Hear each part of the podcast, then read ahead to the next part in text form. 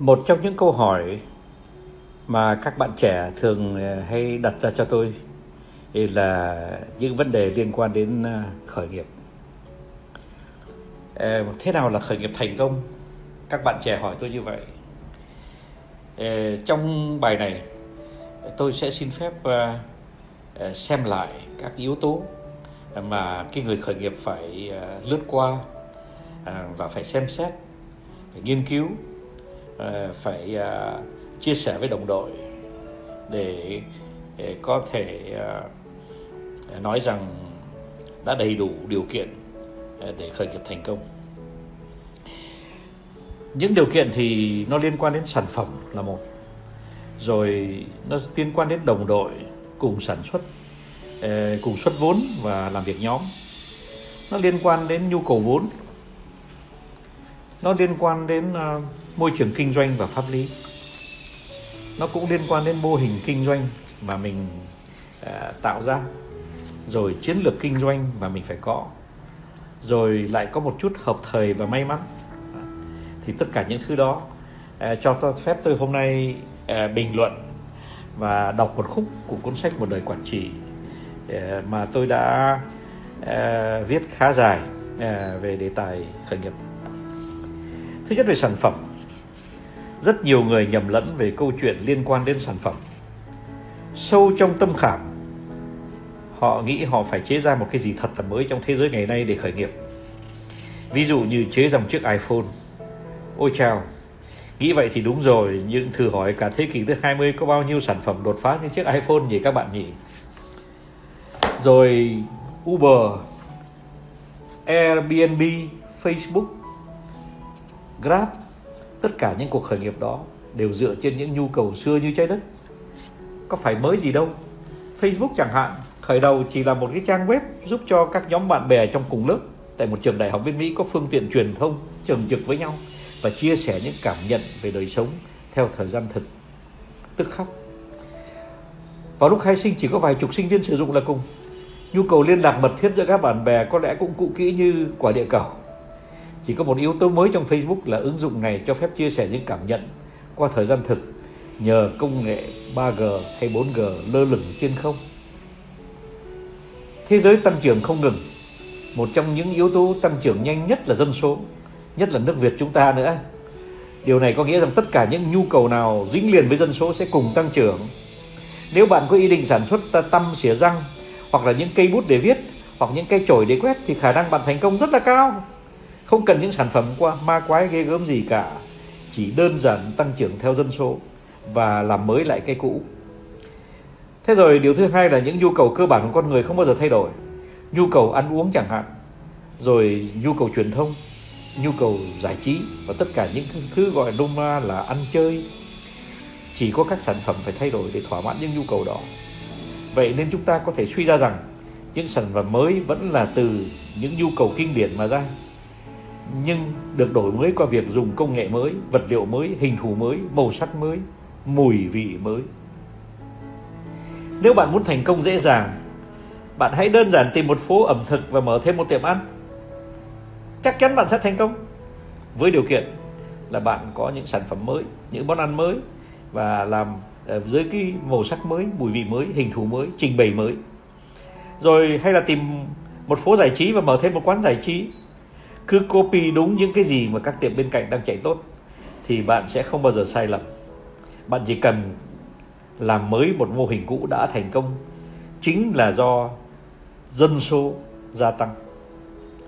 Một trong những hướng đi khác có nhiều khả năng thành công là thay thế những vị dịch vụ vật chất bằng những dịch vụ điện tử vô cùng hiệu năng. Việc tăng năng suất và tốc độ hẳn là một nhu cầu sẽ hiện thực mãi mãi. Ngày nay bạn có thể mua vé máy bay, mua vé tàu hoặc bất cứ thứ gì trên mạng bạn có thể mua bán trả tiền. Internet đã giúp bạn không cần đi tới hãng máy bay để mua vé hoặc là ra ngân hàng để đổi tiền hoặc là để chuyển ngân. Thậm chí, nếu bạn ngại cả đi du lịch, thì bạn cũng có thể du lịch ảo trên mạng, không cần ra khỏi nhà. Ngày nay có rất nhiều dịch vụ vẫn còn tồn tại dưới dưới các hình thức vật chất kém hiệu quả và có thể thay thế được bằng dịch vụ điện tử. Về lĩnh vực y khoa, y tế, giáo dục, phân phối, hàng hóa trong nước còn rất nhiều khoảng trống chưa có mấy ai khai thác. Và ngay Amazon cũng chưa khai thác hết. Nhưng nếu chọn đường đi này thì bạn phải nhớ là những kẻ thằng lớn như là Google hay Amazon tham lam lắm. To như thế nhưng nó không bỏ qua bất cứ cơ hội lớn nhỏ nào để đem dịch vụ tới người tiêu dùng. Nói ngắn gọn, bạn sẽ tự mình chọn lộ trình cạnh tranh với một địch thủ đáng sợ dù to xác mà vẫn sinh hoạt như một công ty khởi nghiệp nhỏ, với bộ óc sáng tạo phong phú được à, những phương tiện khổng lồ hỗ trợ và nếu bạn có thắng gã khổng lồ Google chăng nữa nó sẽ tìm phương án mua lại công ty của bạn. Ờ, nhưng mà phải chăng đây chính là điều bạn muốn? Nếu mà nó mua lại công ty của bạn thì cũng có thể coi là bạn đã thành công trong khởi nghiệp. Khuynh hướng mới nhất mà tôi uh, điểm được là các vấn đề liên quan đến an ninh công cộng. Thời nay uh, thời đại hiện nay càng ngày càng kém an toàn. An ninh của người cao tuổi an ninh của trẻ em an toàn giao thông an ninh chỗ ở an toàn thực phẩm an toàn hình ảnh của cá nhân mình. Tôi cho rằng nếu có nhóm nào mang sản phẩm đột phá để giúp tăng tính an toàn cho những hạng mục hạng mục vừa trên, kể trên, thì sự thành công sẽ tới rất nhanh. Thế rồi, bây giờ cái phần thứ nhì là đồng đội cùng xuất vốn và làm việc nhóm. Ngày nay có lẽ không còn việc gì phức tạp có thể thực hiện được một mình mà vẫn phải giữ tính cạnh tranh. Làm việc nhóm là chìa khóa của những công cuộc mang tính hiệu quả đó do đó việc khởi nghiệp cũng là nơi mà những phương pháp làm việc nhóm có thể được áp dụng. Thế nhưng khi làm việc nhóm, cũng có những nguyên tắc phải ghi nhớ. Khi bạn khởi nghiệp ờ, cùng bạn thân làm đối tác, rất nhiều khó khăn sẽ trồi lên theo thời gian. Cảm nhận của một đối tác về đồng tiền, về rủi ro, tính tình của đồng đội sẽ khác. Những phản ứng phản ứng khi cần sự nhẫn nại, cần mẫn, hy sinh cũng sẽ khác tùy từng người. Thêm vào đó, từ ái sẵn có ở tuổi đôi hay ba mươi khó lòng giúp bạn tránh những cuộc bàn cãi sôi nổi, thậm chí những cuộc đấu đá nội bộ, nhất là khi trong cuộc đầu tư, có nhiều đồng đội cho rằng sự đóng góp của họ không được đánh giá đúng một cách khách quan. Nói là khách quan đấy, nhưng mà chưa ai cũng hiểu đó là chủ quan thôi. Rồi đến khi công cuộc khởi nghiệp thành công, một số đồng đội sẽ xót xa chột dạ khi lúc đầu họ đã vội vàng nhận số cổ phiếu nhỏ hơn. Các bạn đồng hành để đánh đổi lấy sớm những đường lương đồng lương cao hơn chúng bạn. Ai chẳng biết rằng nhận thù lao trước là ăn chắc. Nhưng nay cổ phiếu đáng giá hàng trăm, hàng ngàn đô la, thậm chí hàng triệu đô la và tình huống để xử lý vô cùng phức tạp. Nếu chẳng may có ai đó đòi hỏi một sự điều chỉnh vô lý vì thấy mình ít cổ phiếu hơn đồng đội. Trong khởi nghiệp, điều nghiệt ngã là lúc công ty nhỏ bé mới ra đời thì ai cũng cần nhau và sẵn sàng chấp nhận những điều thiệt thòi để nhường chỗ cho bạn đồng hành. Nhưng nếu chẳng may công ty bùng phát thì những vấn đề nan giải cũng bùng nổ theo thường thường vào đúng lúc đó sẽ có những cuộc chia tay đầy oán hận. Thật đáng tiếc, nếu đến khi thành công, những người đồng cảm công khổ ban đầu lại không có nhau. Trường hợp hoàn hảo chỉ xảy ra khi những người đồng đội không quan tâm đến tiền. Đây tất nhiên là trường hợp hiếm có, nhưng ngược lại, nếu không mê tiền thì thử hỏi, ai lại mất công khởi nghiệp làm gì? Bạn thử tưởng tượng xem, chỉ một phần trăm của công ty Apple cũng đáng giá sấp xỉ 7 tỷ đô la rồi. Tiếc thay, lúc ban đầu bạn đã dại dột, rất chịu cổ phần là 20% thay vì 30 thế là bạn đã bỏ rơi 10% một con số quá nhỏ khi khởi nghiệp, nhưng là một con số có thể trở thành to khủng khi thành công đã tới. Thế nhưng mà nó có một cái vấn đề khác mà tôi không viết trong cuốn sách, là ờ, khi bạn có đồng đội mà khởi nghiệp mà quá vất vả, mà không kịp đợi cái sự thành công đó tới, thì những cái người, chính những cái người đã chế ra những sản phẩm cùng với bạn họ lại bỏ rơi bạn vì họ nản trí thành thử ra à, bạn có cái sản phẩm à, nửa vời, chưa chưa hoàn hảo à, thì đồng đội đang cùng tạo cái sản phẩm đó với bạn, bỏ rơi bạn. Bởi vì họ thấy đường quá xa mà cái sự nỗ lực còn quá nhiều. Thì cái đó là một cái vấn đề kinh khủng của tất cả các cái đội khởi nghiệp là đồng đội hay bỏ rơi bỏ rơi nhau trước khi đi tới đích để tạo sản phẩm thế rồi tôi xin nói về nhu cầu vốn tất cả những ai đã thực sự đi qua cơn lốc khởi nghiệp đều xác nhận là nhu cầu vốn sẽ lớn gấp 3, gấp 4 lần dự tính ban đầu. Bạn nhớ nhé, gấp 3, gấp 4 lần dự tính ban đầu. Tuy nhiên, nguồn vốn phải bổ sung chỉ xuất hiện sau một thời gian hoạt động. Đến lúc gây go nhất, sôi bỏng nhất thì chủ nhân tương lai của khởi nghiệp sẽ phải tất tưởi chạy đi tìm thêm vốn xác suất tìm ra thì rất thấp.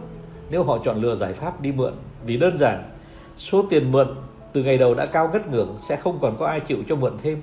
Ngược lại, họ sẽ rất dễ thành công trong việc tìm ra thêm vốn nếu họ chịu những điều kiện của những tay tài phiệt đang tiến gần tới họ. Những tay tài phiệt này mà tiếng Anh gọi là venture capitalist, tức là nhà đầu tư mạo hiểm, sẽ sẵn sàng giúp việc giúp cho việc tăng vốn, nhưng sẽ không bao giờ chấp thuận trong mượn tiền, mà chỉ có một chiến lược là đột nhập vào công ty khởi nghiệp. Thậm chí, lấy đa số cổ phiếu, họ sẽ áp đảo công ty non nớt vì biết là nếu không có họ thì công ty sẽ khó lòng tồn tại. Đúng lúc đó, tiềm năng thực sự của công ty khởi nghiệp đã hiển hiện hơn thuở ban đầu rồi, rủi ro đã giảm, thậm chí đã rõ ràng để có thể xử lý. Cuộc thương thuyết quá tranh lệch, một bên là người sáng tạo ra sản phẩm khởi nghiệp không còn một xu dính túi mà ngược lại là sản phẩm đã được hoàn hảo và đã được à, thị trường uh, quý trọng. Bên kia một loại chó sói đói sẵn à, đói sẵn sàng ăn thịt non. Mất máu đào chính là lúc này. Để tránh tình huống này xảy ra người khởi nghiệp luôn luôn phải có ngay từ lúc ban đầu một chiến lược tăng vốn. Nếu đợi đến lúc cần tiền rồi mới phản ứng thì quá muộn. Chiến lược tốt nhất là công ty khởi nghiệp tạo được doanh thu sớm hơn à, dù to dù nhỏ, chính những doanh thu này, những tháng đầu sẽ giảm nhẹ vấn đề tăng vốn sau này. Có một thể thức khác khá duyên dáng cho việc tài trợ khởi nghiệp không thể không nhắc tới, đó là crowdfunding, tạm dịch là gây quỹ quần chúng hay quỹ cộng đồng, có nghĩa là dự án khởi nghiệp nhận được sự đóng góp vốn từ mọi giới quần chúng qua trung gian của một cơ quan kiểm chứng. Cơ quan này sẽ có thẩm quyền xác nhận sự đóng góp và số tiền đóng góp, thậm chí có khả năng nếu muốn phát cổ phiếu theo số số vốn đóng góp. Thật ra khái niệm crowdfunding không có gì mới mẻ. Quyên tiền cho quỹ từ thiện là gì nếu không phải là crowdfunding? Dân chung góp tiền để tài trợ cho một nhóm người thực hiện một việc nào đó thì gọi thế là crowdfunding. Hình thức này dễ thành công với những công cuộc mà quần chúng cho là có lợi ích xã hội, có sự thu hút và quan tâm nào đó của quần chúng. Ngày nay, sức mạnh truyền thông của các mạng xã hội có khả năng mang lại cho dự án nào ờ, nào đó một cái sự quan tâm của số đông và tất nhiên không cấm việc khởi nghiệp có thể nhận được sự hỗ trợ của crowdfunding rất tiếc thị trường Việt Nam chưa cho phép tổ chức hình thức này một cách bài bản cứ xem xét những cuộc huy động tiền từ thiện cho nạn lụt hay, nạn lột hay cá chết vừa qua trong năm 2016 thì thấy rằng chuyện crowdfunding còn cần thêm sự hỗ trợ mạnh mẽ hơn nữa của chính phủ để có khả năng thành công. Tất cả những điều vừa đề cập đều chứng tỏ rằng ngay từ đầu việc ước lượng vốn cần thiết rất khó, nhất là đối với những người ít kinh nghiệm. Thành thử, đi đến giữa đường rồi họ mới bị đặt vào thế khó khăn khi phải thương thảo với các quỹ đầu tư mạo hiểm. Điểm an ủi duy nhất là khi các quỹ này chú ý đến họ thì khả năng khởi nghiệp đi tới thành công có lẽ đã cao, bởi loài cá mập này chỉ đuổi theo miếng mồi rất thật là ngon. Dù sớm hay muộn thì các bạn trẻ không có vốn đều phải biết một thực tế bất di bất dịch trước khi khởi nghiệp. Việc gọi thêm vốn sẽ dễ dàng nếu khởi nghiệp của bạn đã chứng minh qua những tháng vận hành đầu tiên rằng sản phẩm của bạn có khách hàng, chiến lược đầu tư của bạn thực tế, đội của bạn có khả năng và chính bạn là người lãnh đạo có tầm.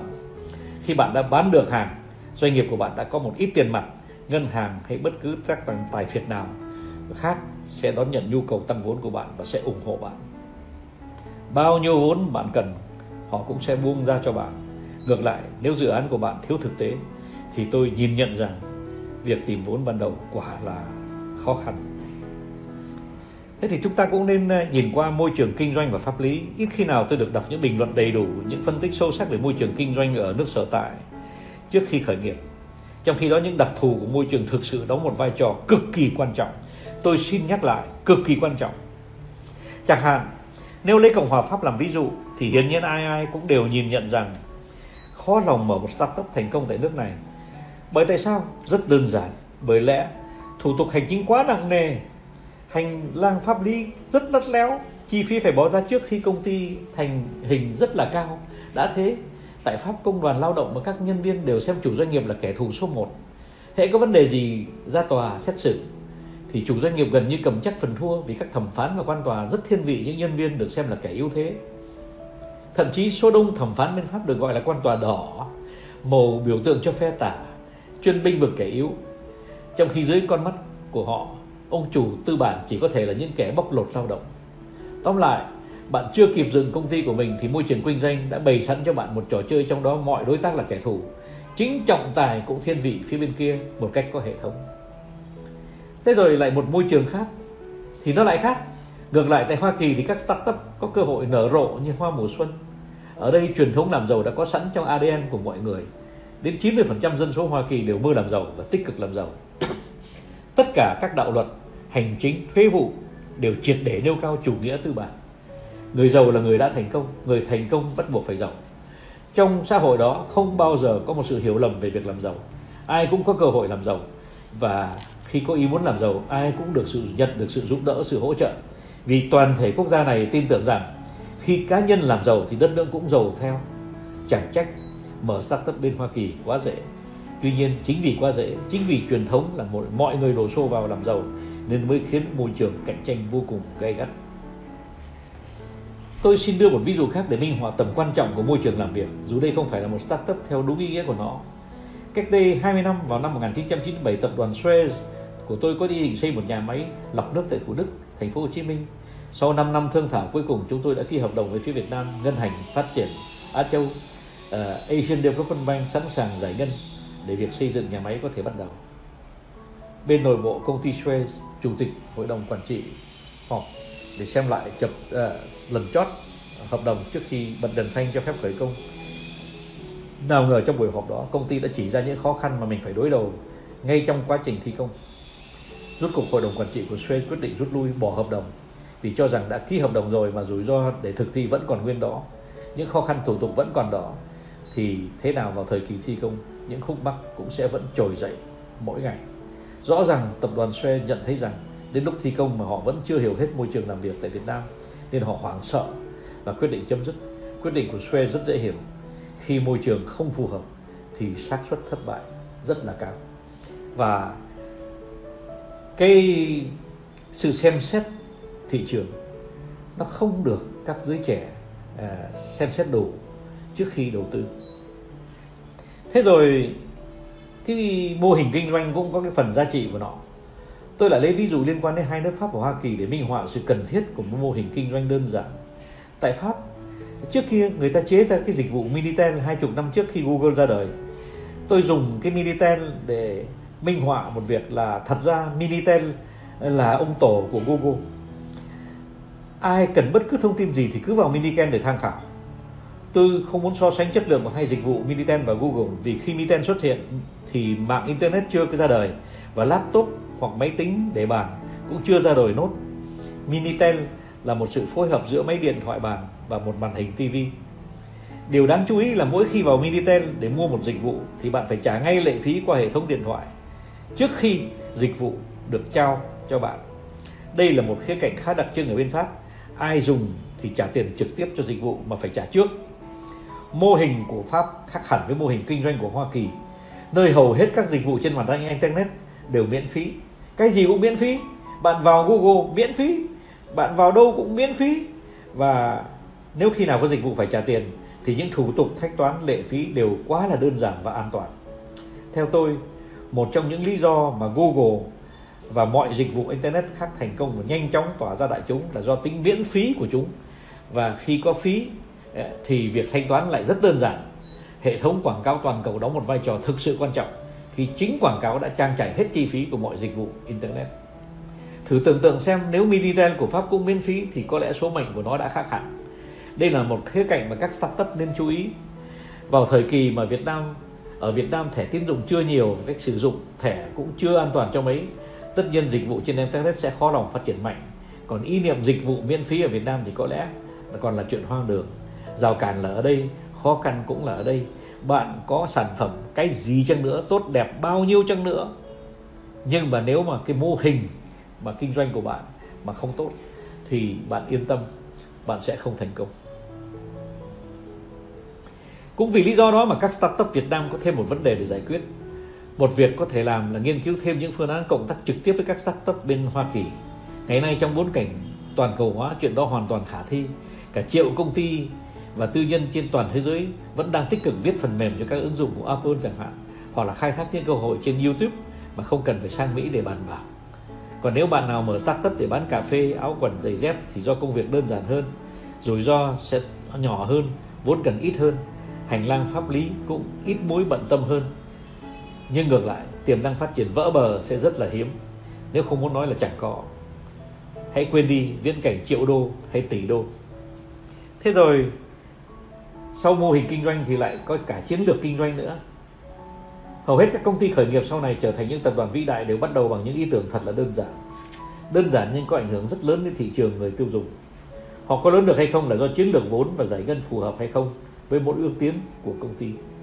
Chiến lược kinh doanh của một công ty khởi nghiệp không được hiểu theo nghĩ, nghĩa cổ điển, như trường hợp của một công ty đã có mặt nhiều năm trên thị trường. Ở đây, điểm thiết yếu là dòng vốn và dòng đầu tư cần thiết cho sự phát triển phải đi theo nhau một cách gắn bó, tích cực và nhịp nhàng.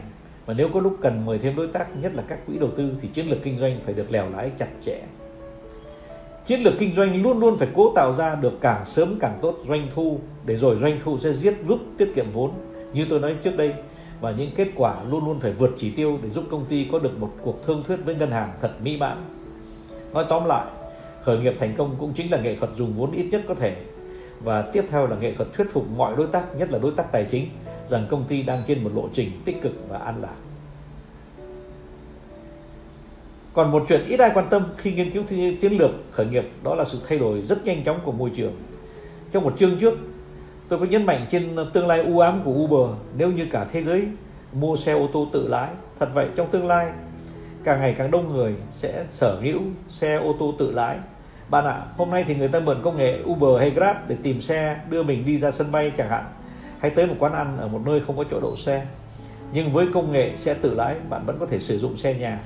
Xe sẽ đưa bạn ra sân bay, ra nhà hàng, xong sau đó sẽ tự động lái về nhà. Với sự tiện nghi mà Internet of Things, tức là cái internet của tất cả mọi vật, đem tới cho các bạn, thì garage của bạn sẽ tự đóng Ờ, động mở cửa cho xe của bạn vào nhà chẳng cần Uber hay là Grab gì nữa. Đi nước ngoài về bạn chỉ cần ra đến phi trường. Thì ô hay quá.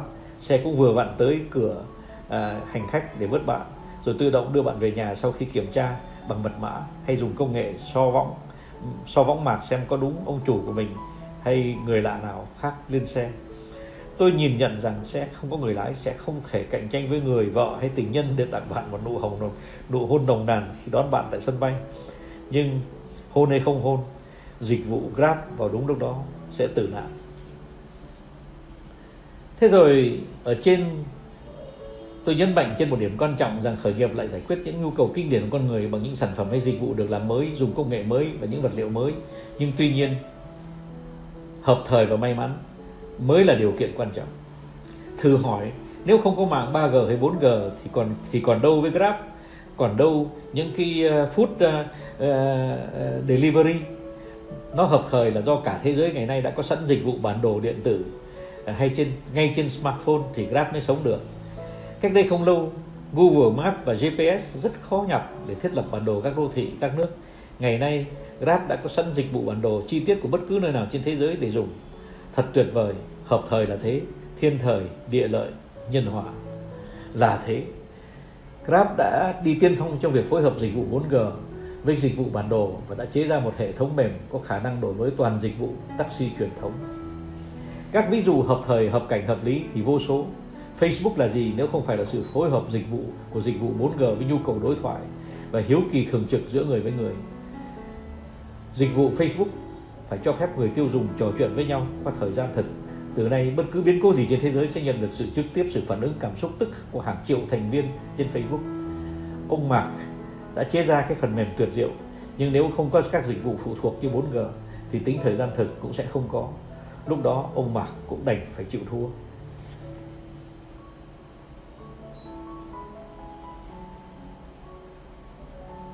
Các vĩ nhân như Bill Gates hay Steve Jobs còn khuyên những ứng cử viên có ý muốn khởi nghiệp rằng đừng nghĩ đến việc làm giàu vội mặc kệ tiền của nó có vào hay không hãy thành công trong việc tạo giá trị mới và thỏa mãn những nhu cầu của đại chúng đã rồi đồng tiền sẽ đương nhiên sẽ vào. Nhiều ít không quan trọng hạnh phúc xong sự cảm nhận rằng mình đã giúp xây dựng một thế giới hiện đại hơn mới là chủ đề. Nói thì dễ nghe thì bùi tai. Có lẽ những vĩ nhân này muốn hướng, hướng trí óc của chúng ta tập trung vào lợi ích xã hội khi chúng ta muốn thực hiện bất cứ điều gì. Tôi tin rằng những lời khuyên đó rất đúng nhưng bên cạnh họ cũng có nhiều doanh nhân thành công chỉ vì nghĩ đến tiền. Tôi chỉ có một lời khuyên. Khi chúng ta khởi nghiệp, chúng ta hãy cố tạo giá trị. Và khi chúng ta tạo giá trị thì chúng ta lại còn phải cố tạo một cái giá trị khác biệt với những giá trị đã sẵn có. Cái đó, nó cũng lại chỉ là gọi là sản phẩm của chúng ta. Nhưng sau đó, phải có chiến lược kinh doanh, phải có chiến lược dài hạn. Phải có mô hình kinh doanh phải có đồng đội. Và tất cả những thứ đó, nó có thể nói rằng nó là 90% của cuộc khởi nghiệp, trong khi sản phẩm chỉ là, có thể coi là chỉ là 10%. Tôi xin nhắc nhở các bạn nào mà đang khởi nghiệp hoặc sắp khởi nghiệp, hãy chú trọng nhất đến những cái 90% kia. Chứ còn nói thực sự, ngay trong phần đầu, tôi đã giải thích rằng sản phẩm chỉ là 10% bởi vì chúng ta chỉ cần làm lại cái cũ dưới một cái hình thức mới là chúng ta có thể thành công.